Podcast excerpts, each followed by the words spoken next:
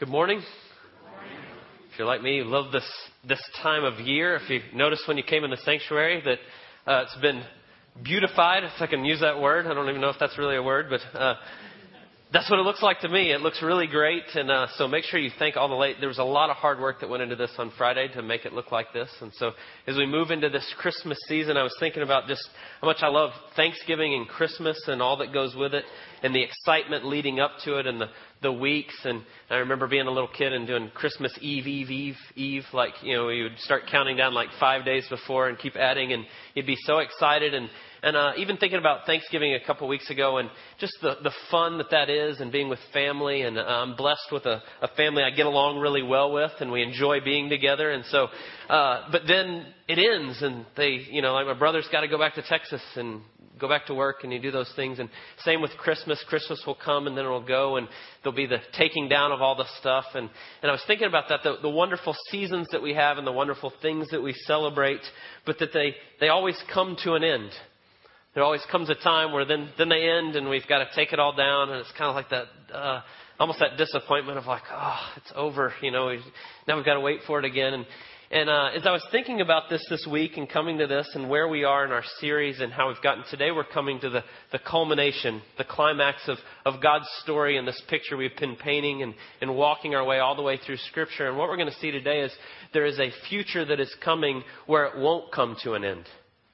It won't be a disappointment. There won't be a letdown. There won't ever be a time when we go, oh, it's over.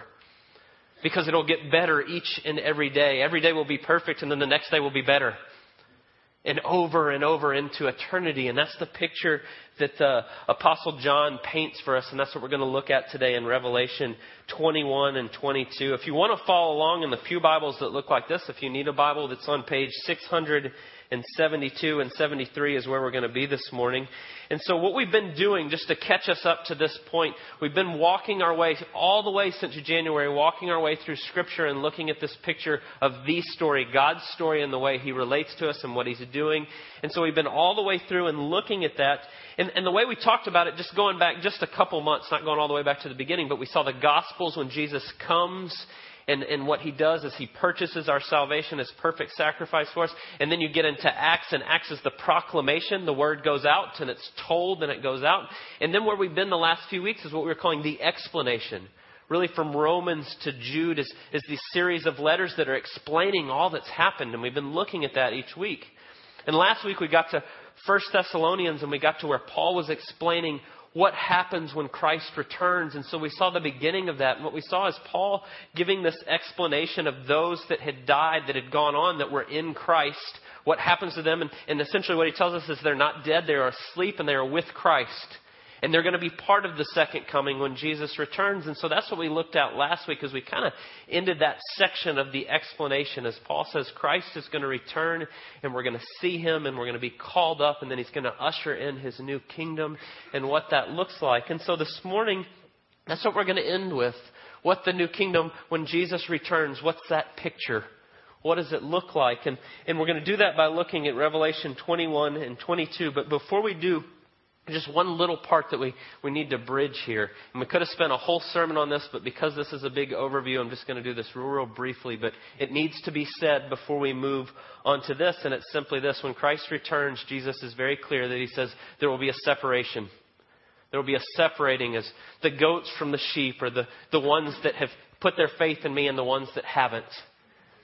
And he talks about how those that, that didn't put their faith in him, he's going to turn and he's going to tell them, Depart from me, I never knew you. And it's this very serious picture that Jesus talks about quite often. In fact, the Apostle John tells us this and shows us this in the chapter right before we're looking at today, in the end of Revelation 20. And he talks of a lake of fire. And he says, Those that have rejected Christ will be put into the lake of fire for eternity. And then he moves on to this beautiful picture of what it will look like for those who are in Christ. And so as we move into this beautiful picture and we rejoice in the glorious hope that we have in Jesus, we need to say this first. This only comes if you've put your faith in Jesus Christ alone for salvation and nothing else. There's a very real divide there. And before we move into it, we need to make sure that we see that. You know, John says there'll be this lake of fire and sulfur in this picture, and we go, Sometimes people go, Do you really believe there's an actual lake of fire? And without getting into arguments on all those types of things, John uses very symbolic language, and we could say, well, we're not exactly. Jesus did talk about a lake of fire. But, but beyond that, without going into all those things, I'll just say it this way. Whatever you can imagine is, is the worst, whatever that would be, it will be worse than that. And the reason it will be worse than that is it says it will be a place where God is removed. All good things come from God, and if you remove that, there's nothing good left. And so I, I, say that that's a very serious way to start this beautiful picture that we're about to look at, but we need that needs to be said before we move into the beauty and the glory of the picture that's here in Revelation 20 uh, or 21 and 22. And so with that said, let's let's pray and then we're going to look at just work our way through some of the things that John tells us about this glorious hope that we have in the future. Lord, we thank you for your word. We thank you for the beautiful hope that we do have. We, we pray that we would be uh, diligent and, and serious with your word this morning, that we would uh, let it speak for itself, and that we would, uh, we just ask that as we do so, that your spirit would move in this place, that you would illuminate our hearts and our minds, that uh, we know and we confess that without you doing that, that this is uh, a waste of time and we need you here. We need you moving and showing us. We pray that you would do that today, that you would impress upon our hearts and minds what you would have us to see, and that we would see it so clearly and just be uh, just see your beauty and your glory and your majesty that much more through it. We thank you for all you've done for us in Jesus, and we pray it in His name. Amen. So as I said, we're on page 672 if you want to follow along there. And the way we're going to go at this, we've started putting just little outlines in the bulletin. If you've noticed that with the family worship guide on the back side of that. That's if you take notes or you, it helps you to see that. That's there. If it doesn't, don't worry about it. But simply, usually we have three things or three questions. That's just kind of the way I work. And, and this morning there's three things we're going to look at of this beautiful picture of what's to come. And this is the way we're going to go at it. One, it's going to be a new and better creation, a new and better life, and then a new and better relationship. And so new and better creation, life, and relationship. That's our three things we're going to move through. And if you want to follow along with that, you've got that right in front of you with the verses we're going to be looking at. But let's begin just with the new and better creation. You know, as, as, as uh, we just read just a minute ago, uh, chapter 21, verses 1 and 2. And then I saw a new heaven and a new earth. For the first heaven and the first earth had passed away, and the sea was no more. And I saw the holy city, New Jerusalem, coming down out of heaven from God prepared as a bride adorned for her husband. And so we get this picture as John sees this vision of this new heavens and new earth. And it's coming down out of heaven. And it's this beautiful picture of what it'll be and, and how beautiful it will be. It's the, it's the longings of all the prophets and all the Old Testament and everything we've looked for. Uh, it connects us back to, to Genesis 3 when we started this series. Is, is the people, uh, Adam and Eve, were in the garden. They were with God and then they sinned. And, and, and the curse comes and sin enters. And all that comes with that. And uh, God makes a plan right there, and that's what we've been following all year of how He's going to restore this, and He's going to regenerate it, and He's going to fix it, and He's going to make it new. And now here we are at the end of the story of it, of it becoming new and it being regenerated. You know, in, in uh, Matthew chapter 19, Jesus actually talks about His second coming. And He uses a very interesting word when He does. He says, and, then in the new world is, a, is, the way English translation often says it. But re- literally, it's in the regeneration. He says, when the Son of Man sits on his throne. And what he's saying is that that word regeneration is all things are made new, completely remade, and, and all of it brought new. And so you see here, as it says, as John tells us, a new heaven and a new earth comes down.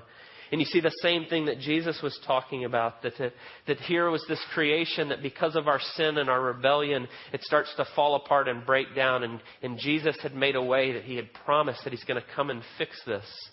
And then here is the time that it is now the, the culmination, the consummation of all these promises and all this, that now it is being made new. You know, in, Romans 8, Paul talks about creation groaning under the weight of sin and it's subjected to futility in, in all these pictures, and we see that. We see that all around us. But then Paul says it so well in, in Romans chapter 8 and verse 21. He says, Creation itself will be set free from its bondage to corruption and attain freedom of the glory of the children of God. And so what we see here is the, the culmination of that, of that coming together in this picture of the new heavens and the new earth and it all coming down and all of God's plan coming together. And as we read on, as we start to look here in Revelation, you know, we get into what we've been talking about, if you've been in our Sunday school classes at all recently, we've been just work, working through uh, a series on hermeneutics, how to study the Bible. And one of the things just uh, last week, I believe, or the week before, we talked about the differences in genre and how we read the Bible and how it's different depending on different parts. And we get to the book of Revelation, and Revelation is kind of its own uh, genre, its own little uh, section there. It's what we call apocalyptic literature, and it's looking ahead to the end times, and it's looking at these things but it's also just these, these real lots and lots of metaphors and all kinds of different language. And so when we talk about our hermeneutics, how to read the Bible, how to study it, Revelation is one of those where we go, oh, we've got to slow down and really look carefully because there's just so much there. And there's so many uh, pictures and so many things. And so, what John does is he starts to show us what this is going to be like. But there are so many pictures. Sometimes it's hard to get a grasp on it. And I just want to show you a couple as we talk about this first point the new and better creation. If you look uh, here in, in verse, uh, just go back to verse 1 for just a second. And it says there at the end, there'll be a new heaven and a new earth. And it says, the first heaven and the first earth passed away, and the sea was no more. And so you get to the end and we go, well, what does that mean? Does that, that mean there'll be no water? There'll be no bodies of water in heaven? Or we, we start to try to figure out what this looks like? Is that literally what that means? You know, actually, I thought of you, Eric, as I, as I was reading this this week, and I thought, man, Eric Weller is going to be really bummed out if there's no water in, in heaven. Because if you know, Eric's like a pro water skier, and it's like, I thought, man, hope that's not literal that it's the no more sea because but but what it is, is is we have to start to really kind of strip away and look at this and think about what John's audience he's writing to and what he's talking about and what he's saying. And and, and what what we come to is in John's day and in his time the the, the vision the the idea the picture of the sea had a very clear picture to his audience. And what it was that the sea was disorder. It was chaos it was the muck and the mire and all the images that you see in Scripture when it talks about the sea. And so when John says to his audience, and I saw this new heaven and new earth, and there was no more sea, the people would have gone, ah, oh, no more chaos, no more disorder no more of these things. And it would be so clear to, to his audience. And sometimes we miss that in this, this picture. So, so is this telling us what the, the uh, situation is going to be in terms of water and the new heaven? I, I don't know. I don't think so. We can't clearly say what exactly it's going to be. But we know from John's audience that's what they would have seen and that's what they would have gotten. I was thinking about it as, as growing up uh, in Connecticut. We had lots and lots of snow as you, you grow up. I mean, I remember the last year we lived there, 25 inches in 24 hours. Lots and lots of snow just dumped on you. And so snow plows were a normal thing, and that was just part of way of life. And so if you said to somebody who grew up in Connecticut or lived there their whole life, and in the new heavens and new earth, there'll be no more snow plows. They would go, yes, yes, I know exactly what you mean, and the, the dirtiness of all that, and the pain, and all. And so, kind of the same thing in John's vernacular here when he's talking, and they go, yes, no more disorder and no more chaos. And so look down in uh, the end of chapter 21 here, verses 23 to 25, and you see a similar thing. And it says, "And the city was." Uh, and the city has no need of sun or moon to shine on it, for the glory of God gives its light, and its lamp is the Lamb. By its light will the nations walk, and the kings of the earth will bring their glory into it. And the gates will never be shut by day, and there will be no night there. And so the same thing, we could go, so there'll be no night ever in heaven. And so eh, I'm not going to say that, I don't know exactly. And I'm trying to, to walk the line here of saying I'm not going to go beyond what Scripture says, but I want you to think about his audience again of who he's writing to. If you lived in a culture with no electricity, and you lived in cities that when the night fell, they closed up the walls and they kind of fortified it. You didn't want to be outside the city, out in the wilderness at night where it's pitch black and there's wild animals and there's robbers and there's all these things. And so, this picture that John begins to show us and begins to say when he says, And the gates will never be shut by day and there will be no night there. Again, his audience would go, Yes. There'll be no scary places. There'll be no places that we don't want to go after dark. There'll be no, I mean, it's, it's similar to today. If you go to a big city and you go to the, the bad side of town or you go to kind of a shady area, you don't want to be there after dark in a place that you don't know. There's, there's fearful places. Or, so what John's saying and what he's telling us is there's going to be no more fearful places. There's going to be no more of that. It won't be like that anymore. And so he starts to paint this picture. You know, there'll be no need to, to close up the gates. Or maybe in our language, there'll be, there'll be no need for you to be worried to walk to your car alone at a certain time of day. That won't exist anymore. I want you to see the picture that he's painting. No more disorder and no more chaos and no more fearful places and, and none of those things. And he starts to paint this picture for us, and we start to get a vision of what this is going to be like in the new heavens and the new earth. Go back to verse 2 for just a second. I'm going to show you one more here. And this really takes us into this new and better life, but it kind of bookends the new and better creation. And I saw the holy city, New Jerusalem, coming down out of heaven from God, prepared as a bride adorned for her husband. And this is where you get into apocalyptic literature. We've got a city coming down, but it's dressed as a bride for her husband. So he starts to mix his metaphors, and you get in. So heaven is a city that's coming down that's going to have a dress on.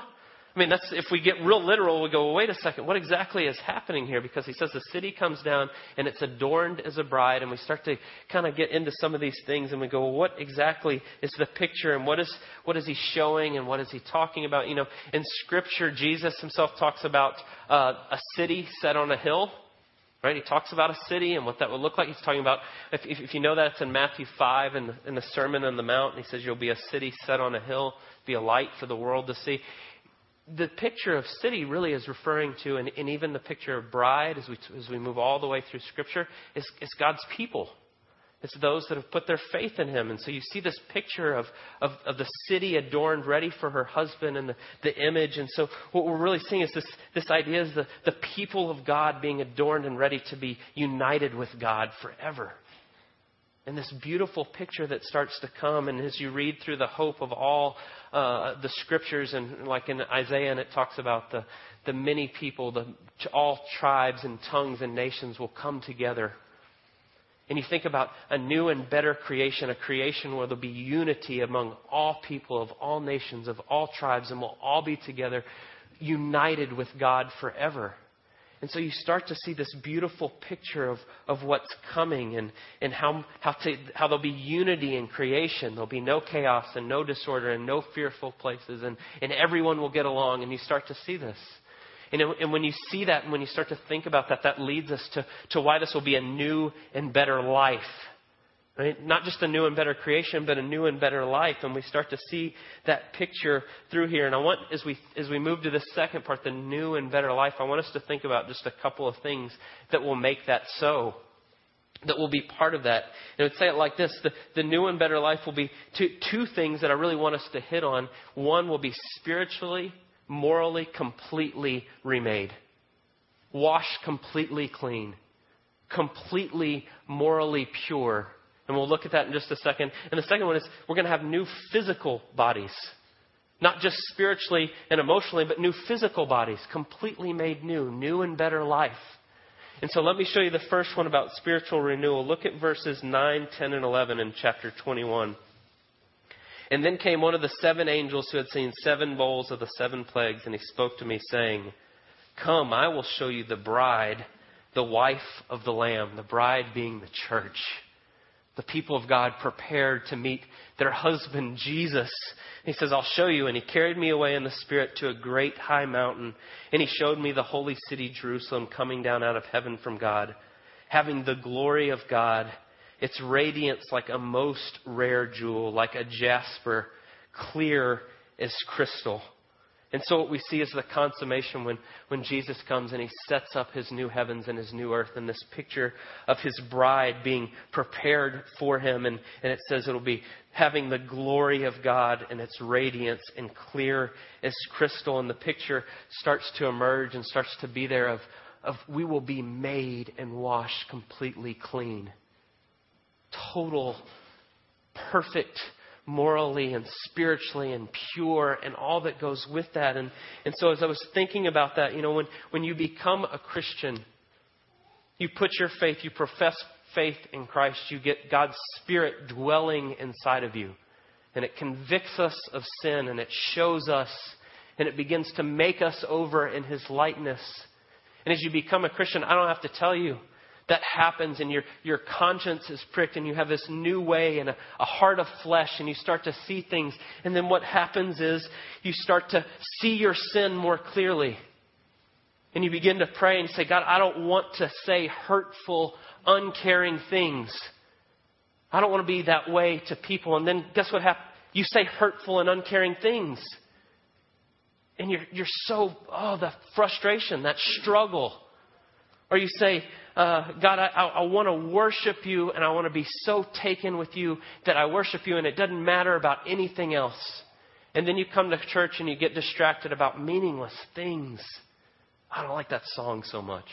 I don't like this or I don't, whatever it is. And we get so distracted and our worship gets off. Or we say, God, I want your peace. I don't want to be worrisome. I don't want to have anxiety over what's going on in my life. I just want to trust you. And inevitably, what happens is there's times when we worry and we have anxiety, or we say, God, I want to be uh, pure in thought because those will see God, but my thoughts are not pure. And I struggle with lust and frustrations and things going on in my mind, and I don't want those things. And so, what we see here is God's going to prepare His bride, and He's going to take away all those things.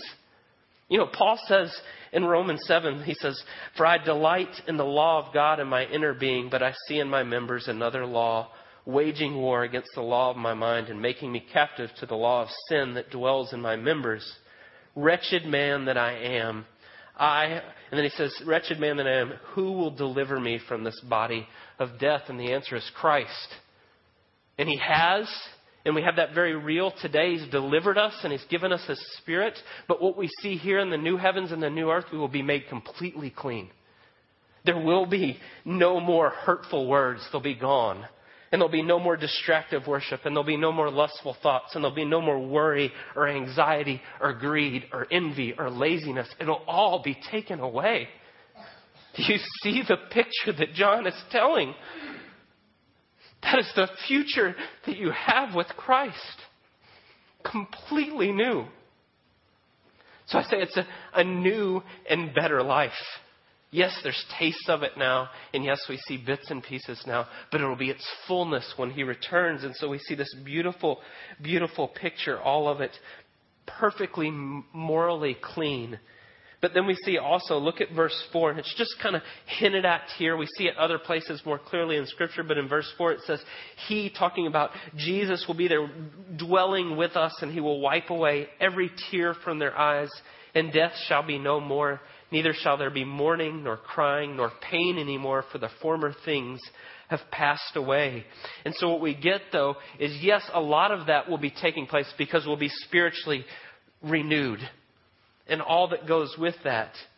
There won't be uh, pain, there won't be mourning, and there won't be crying because there'll be no hurtful words, and there'll be none of those things. But there'll also be no more pain because physically there'll be no more pain. Because you're going to get a new body that is completely made over. We see this so clearly in, in 1 Corinthians 15 as Paul says, Our perishable body will become imperishable, our mortal will put on immortality, we'll have new bodies we're not going to be disembodied souls just floating around and happy because we don't have a body. We get a new body that goes with the new creation that leads to a new and better life because we're going to have perfect spiritual renewal, but perfect physical renewal as well. God's going to make all things new.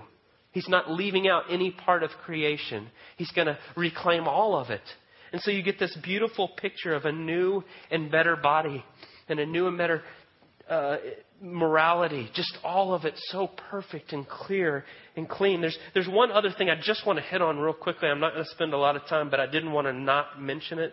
You know, you see here in, in, in chapter 22, verse 5, it says, uh, the Lord their God will be their light. And then right at the end of verse 5 in, in chapter 22, it says, and they will reign forever and ever. I don't know exactly what that means. And I'm not going to try to guess all that it means, but just, just one quote here from N.T. Wright, the way he says this. This just struck me this week. He says, There is a sign here of the future project that, waits, that, that awaits the redeemed in God's eventual new world. So far from sitting on clouds playing harps, as people often imagine, the redeemed people of God in the new world will be agents of His love, going out in new ways to accomplish new creative tasks to celebrate and extend the glory of His love. We're going to have things to do. You know, work in Scripture was before the fall. Work is not a thing that's a bad thing that came in because of the fall. God had plans for us to be part of His creation and doing things. And, and what it says here is we're going to have that. We're going to reign with Him and we're going to do things. And so I'm just going to leave that there, but just to simply say, we're going to have things to do.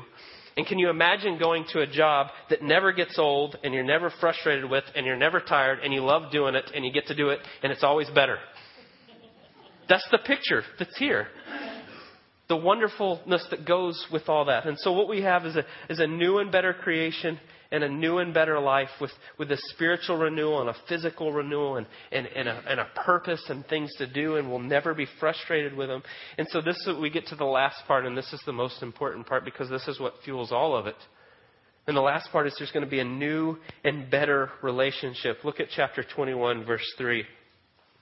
And I heard a loud voice from the throne saying, Behold, the dwelling place of God is with man. He will dwell with them, and they will be his people, and God himself will be with them as their God. It says he's going to be there with us.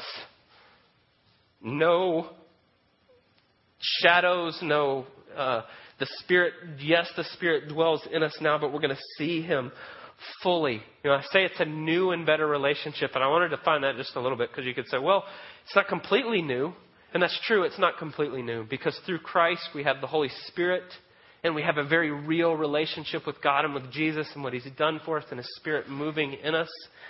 But I, but I think about uh, that picture, and yes, that is absolutely true. We do have that relationship now, but, but in some ways it will be new and it will be infinitely better. You know, I think about oftentimes I talk with my sons, uh, Jed and Asher, and we talk about God and where He is. And, and five and six year olds ask great questions, and they keep you on your toes and the things they say. But oftentimes we'll talk about the Holy Spirit and what that means. And God is omniscient, and He's He's all powerful, and He's everywhere, and He's all these things. And and but inevitably, almost always at the end of those conversations, what ends up happening is is uh, usually Jed, my five year old, will finally just say, "Why can't we just see Him?" Why can't we just see him? And I think there it is in the heart of a five year old. Why can't we just see him? And then we read here in chapter 22, verses 3, 4, and 5, and it says, No longer will there be anything accursed, but the throne of God and the Lamb will be in it. And his servants will worship him, and they will see his face. And his name will be on their foreheads, and the night will be no more, and they will need no light of lamp or sun, for the, for the Lord God will be their light, and they will reign forever and ever. And so you get this picture of we will see his face. We will be in his immediate presence. And not only that, if you read at the beginning of chapter 2, there's this picture of the water and, and, what's flowing down from his throne. And you get this picture of he's going to empower us in every way. He's going to be the thing that keeps us going. He's going to be the thing that keeps us perfectly morally pure and physically pure and all those things and all of creation flowing from him and so what we get is this picture of this new part of the relationship is it's completely unimpeded and uninterrupted in fullness and completeness every day all the time. And so when the day comes there'll be a new and better relationship. The very longing of our heart, everything that we long for in every relationship and in everything we're looking for will be there completely and totally made pure. As we will be able to look at his face and to, to look and, and gaze actually at the perfect uh, picture of holiness, the perfect picture of God. We'll see the one that made our very beings and we'll know it. And it'll be such a fullness and such a beautiful picture. And so the longing of restoration and the longing of all the, the prophets and all throughout Scripture, here it is. The promise right there in the garden of I'm going to fix all things. And I have a plan and I'm coming and I'm going to do it. This is the ends of it and the beautiful picture of what it'll be. You know, I love when you, you read here, there's so much to this, and I'm just going to real briefly make one other uh, just note here, and we'll do it real, real briefly. But in verses 15 to 21, in uh, chapter 21, it starts to give us all these dimensions of the new city and what it looks like and all these things and all this detail. And you start to try to figure out what exactly is he telling us and what is God trying to show us by this vision and this picture. And one thing that jumps off the page and what kind of stands out is it's going to be this perfect cube. It's the way it's described the height and the width and the depth. It's all going to be the same. And suddenly you get this picture of this perfect cube and you go, well, what is the symbolism? What is God showing us? and immediately comes to mind is there's one cube in Scripture. There's one perfect square like that in, in Scripture, and it's the Holy of Holies in the tabernacle and in the temple where God dwells. And so John paints this picture of the perfect cube coming down, and then we're going to be there gazing at his face forever, and there'll be no separation. And so you get this picture of the dwelling place of God is now with man. What used to be separated by our sin is now perfect in fullness and in completeness, and we're there with Him. And so you just see this beautiful, beautiful picture of the new heavens and the new earth, and a new and better creation, and a new and better life, and a new and better relationship that empowers it all because we're with God and it's never interrupted. And so as we come to the end of this series, I mean, we've been doing this almost all year as we come to this picture of what it means and, and, and what's to come and the glorious hope that we have, I want us just to end for just a second of, of now what? Right, we, can, we, we read this and we relish in the glory that is to come and what God is yet to do, and we, we that is where we find our hope and our excitement. I heard, uh, I, I've read that Jonathan Edwards used to get up every day and, and meditate for 20 minutes on heaven. It's the way he started every day I'm just going to think about this and dwell on this. And so, so what does that leave us though? What do we do with that now? And so I think what happens sometimes is, is there's this, uh, this temptation to just say, I'm going to hole up and I'm going to wait. I'm going to wait it out. This world is so messed up and it's frustrating and it's hard and it's all these things. And so I'm going to get those that I love closest to me and we're just going to kind of get together and wait it out. And then this will come and we know it'll come. But, but that's not what Scripture tells us to do. That's not the picture that's there that we just hole up and wait. But, but what are we to do? And I want to show you one last thing in this passage that's just so important that we see it. In verses tw- chapter 21, verses 3, 4, and 5. And I heard a loud voice from the throne saying, and just notice the tenses that, that this is being spoken with here. Behold, the dwelling place of God is with man, and he will dwell with them, and they will be his people, and God himself will be with them as their God, and he will wipe away every tear from their eyes, and death shall be no more, neither shall there be mourning, nor crying, nor pain any more, and all the former things have passed away. But then look at verse 5. And he who is seated on the throne, Jesus speaks, Behold, I am making all things new. There's all these things that he says, I'm going to do, and I am going to wipe away every tear, and there will be no more pain, and there will be the. But then Jesus speaks, and he says, I am present tense, making all things new. And so the fullness of all this does not come complete, the consummation until Jesus returns, but that doesn't mean he's not working right now. He says, I am making all things new, and I've given you my spirit, and I've told you to go make disciples and to go tell everyone of what I've done and what's coming, and go out and, and, and begin to paint the picture of what's to come. We have this charge of, of going forth, and we know a world is coming where there'll be no pain and no crying and no any of these things. So start to show that now. Even though we can't fully do it, we begin to, to point to that. We begin to seek to do that, making, uh, all the while making disciples of Jesus and pointing to how that will happen, and it's all in Christ. That brings us to the end. That, that's it. That's where, that's where we go. But I want to leave you with just one analogy, and I thought it was, you may have heard this. I know a few of you heard it in Sunday school probably six months back, but it just, it sticks with my mind and it helps me to think about this. Uh, Michael Frost is a pastor in Australia. And he often talks about what we're to be doing as disciples of Jesus and going out and making disciples and what it looks like. And he, and he gives this example. He says, I love to go to the movies. And he said, I love to go to the movies because I love to watch trailers. I love to see the, the big trailers of what's coming, and, and you see the best parts of the movies. And oftentimes the trailers are better than the movies anyway. And you go and you watch those, and you, and you see. And he said, I love to sit, but what his example is, he says, I love to sit in the back and see these trailers. And he said, if it's a really good trailer and you look around a movie theater, he said, somebody, they'll nudge the person next to him and they'll go, I'm seeing that. That is really great. I'm going to go see, or we have to see that if it's a really great trailer. And so what Michael Frost says is, is the church, is the body, as Jesus is making all things new, why don't we begin to be a trailer of what is to come? When we see pain and problems, we look to alleviate those. When there's needs, we look to meet them. When people are suffering and they're in hardships, there's going to be no suffering, so we look to alleviate suffering. And we do it all the while speaking clearly the gospel of who Jesus is and what he's done, and it's all coming to fruition in him and nothing else. That's how we're supposed to live. That's the charge that we now have in light of the glorious future that's coming. Let's pray. Dear Lord, please, we plead with you today that you would, that you would impress upon our hearts the beauty of the reality that is coming, that we would be overwhelmed with it, that, that our vision of what is to come would so overwhelm us that the, the problems and the heartaches of this world would just be, as Paul calls them, a light momentary affliction compared to what is coming, that we would just see it that way.